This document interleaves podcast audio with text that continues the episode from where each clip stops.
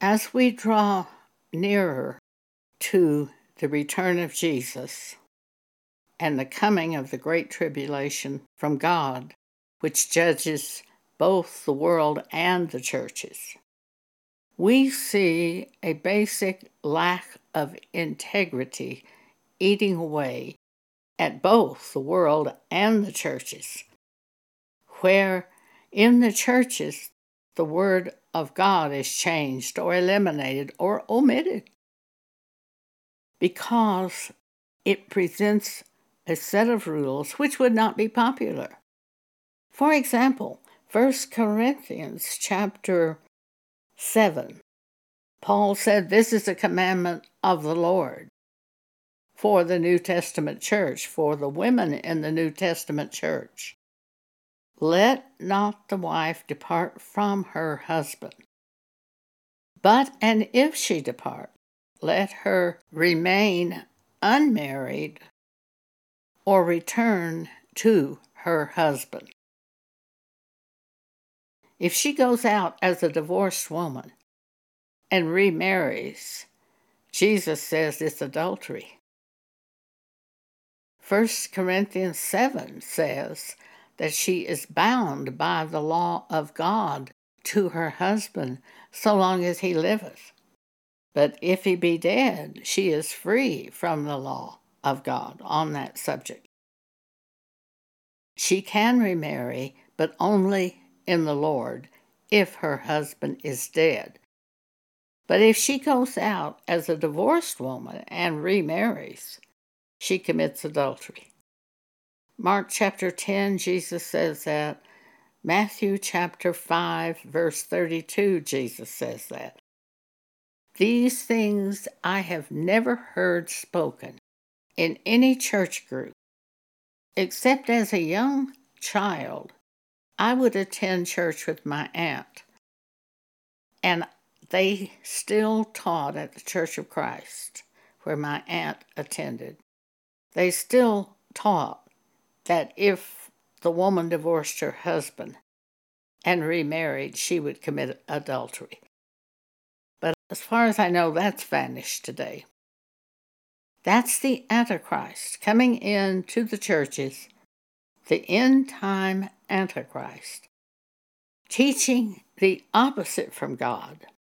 And today, in so many churches, they teach you everything's under the blood of Christ, so everything you do is forgiven. They completely discard Hebrews 10:26.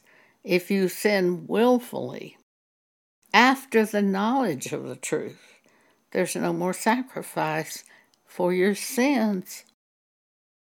You crucify Jesus afresh if you do that. Hebrews 6 even says it is impossible to restore you if you turn away from the doctrine of Christ. The doctrine of Christ is presented for each of us in the New Testament Bible. The rules of God, the law of God, it's not the law of Moses. That's different. That was Old Testament, the law of Moses. And that was the way to God through sacrifice of animals set up by God for the Old Testament. But with the coming of Jesus, the crucifixion of Jesus, a new way, the new covenant was established by God for us today. We are saved by faith through the blood of Christ.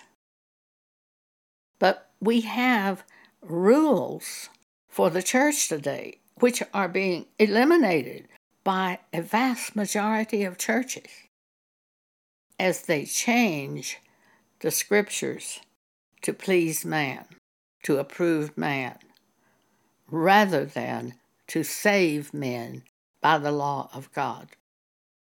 God once said to me, The people of the world want freedom to sin. They are looking for approval in their sins. But the people of God want freedom from sin, which comes by the Word of God to us. today. 1 Corinthians chapter 10 verses 11 through 13. Now all these things happened to them in the Old Testament for examples for us.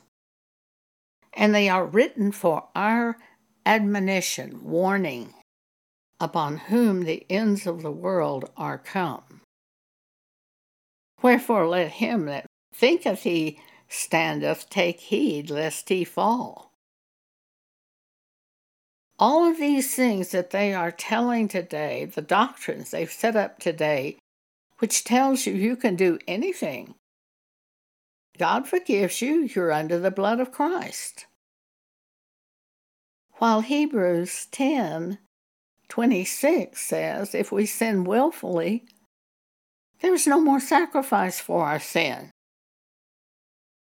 Willfully, after we have received the knowledge of God, if we go back to our sins and other sins willfully, after we have received the knowledge of God, that doctrine of today's churches, where they're teaching you that you can do whatever you want to do today, God forgives you and loves you and wants you to be happy. That is a false doctrine and leads to damnation. Go by the doctrine of the New Testament Bible.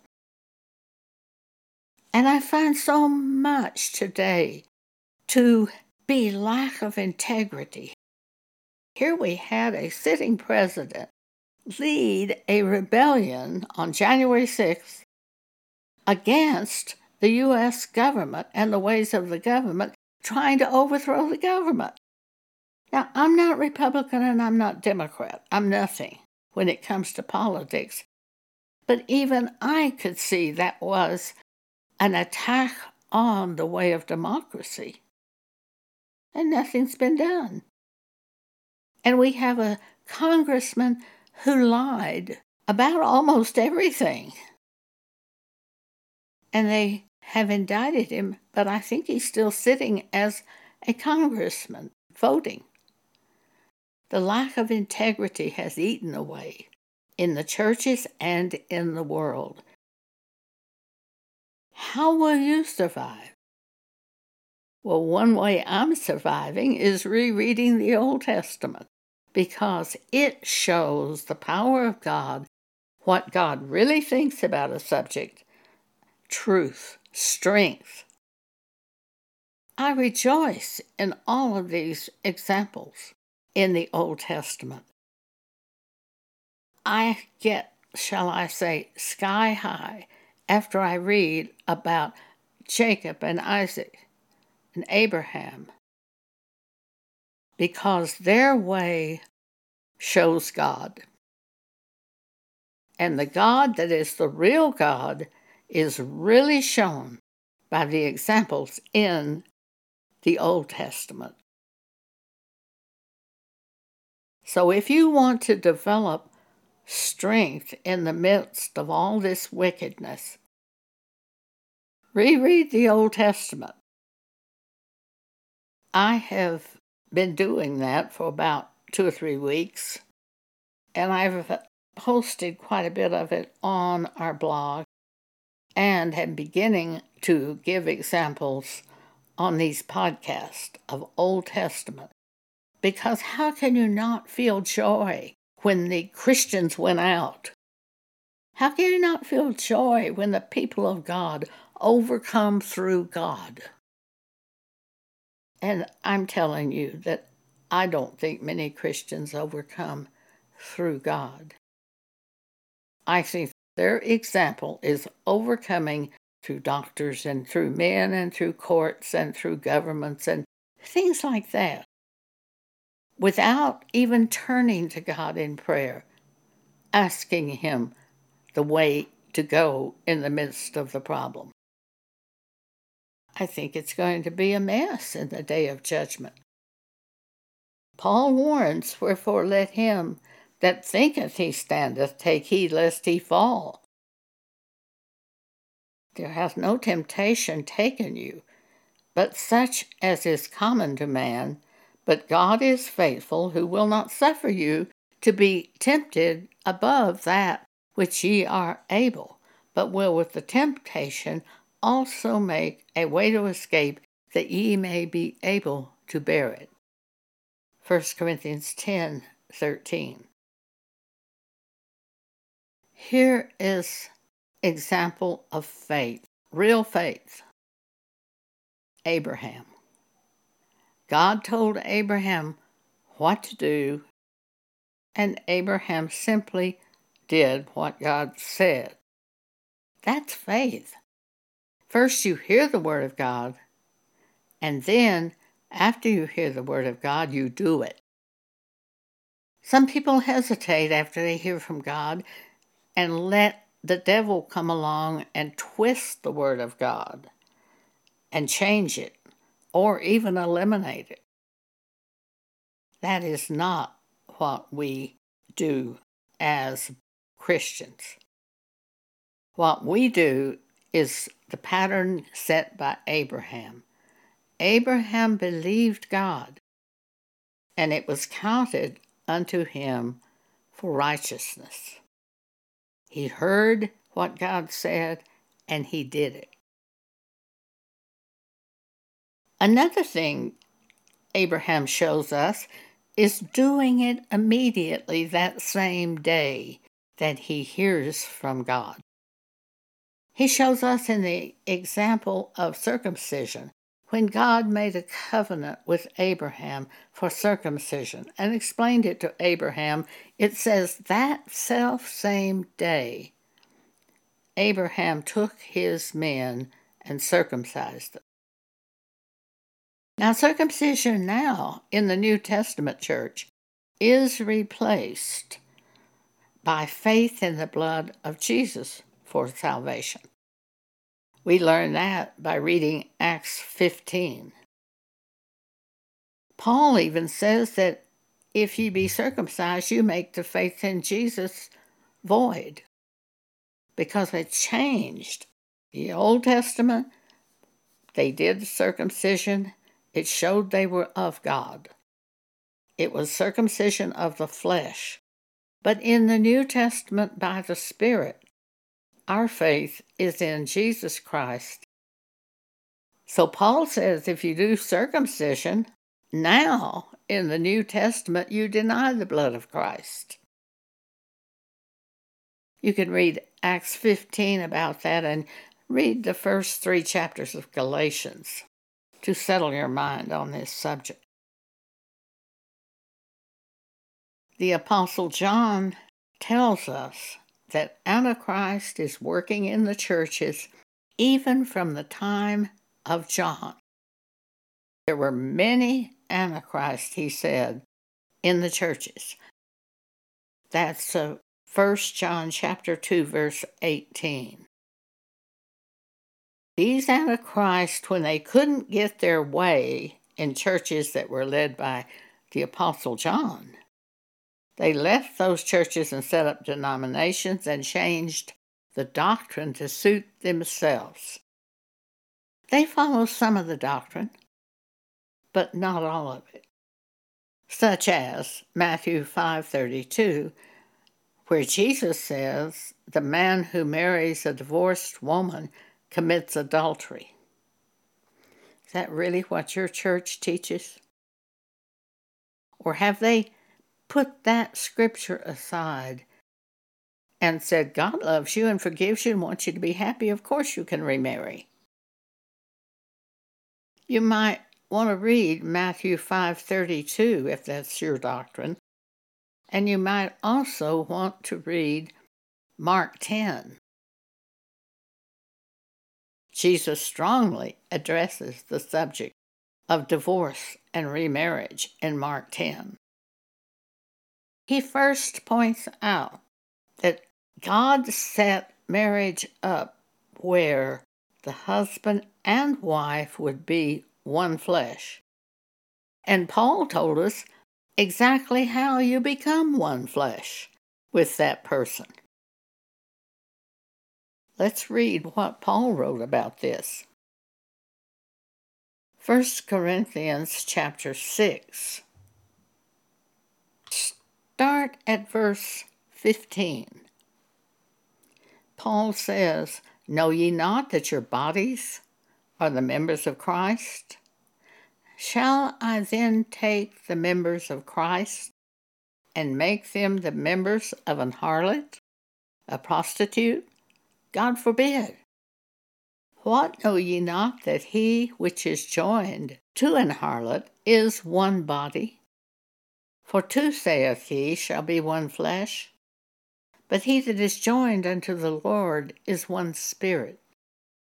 Flee fornication. Every sin that a man doeth is without the body, but he that committeth fornication sinneth against his own body.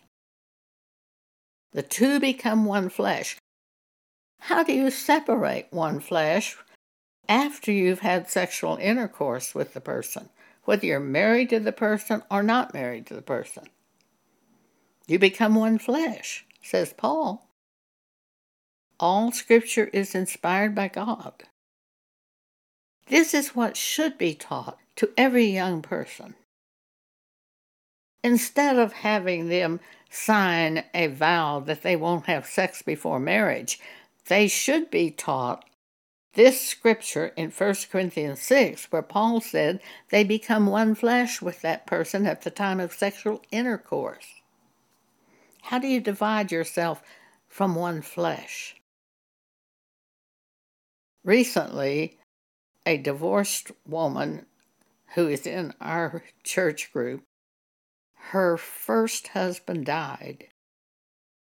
I've never asked her this, I know she had to feel attached to that first husband because she was still one flesh with him and one flesh with the second husband. How divided does that make you?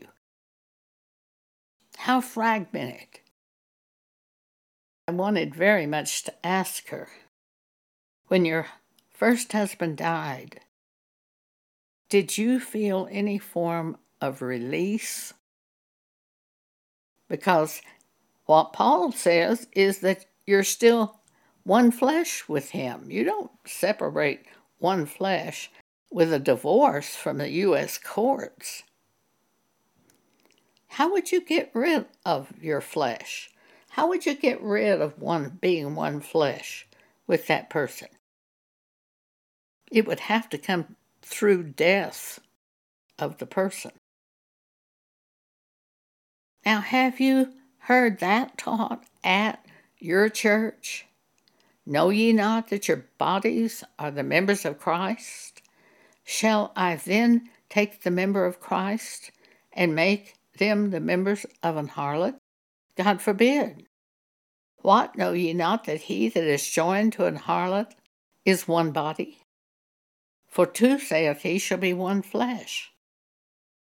Flee fornication.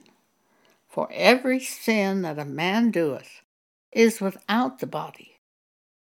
But he that committeth fornication sinneth against his own body. Thank you for allowing me to share that with you today.